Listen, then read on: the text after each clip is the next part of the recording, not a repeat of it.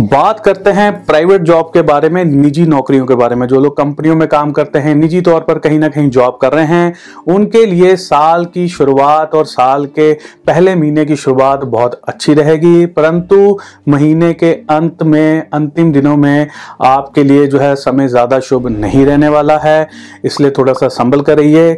दूसरे लोग जो आपके आसपास हैं, जो आपके साथ काम कर रहे हैं, वो आपके ऊपर हावी होते हुए आपको दिखाई देंगे। दूसरे लोगों का काम भी आपके काम से जो है बेहतर होता हुआ नज़र आएगा। मेष राशि, मेष लगन वाले बहुत सारे लोग इस महीने के आखिर तक अपनी नौकरी को बदलने के बारे में भी विचार कर सकते हैं, ऐसे योग भी बन रहे हैं।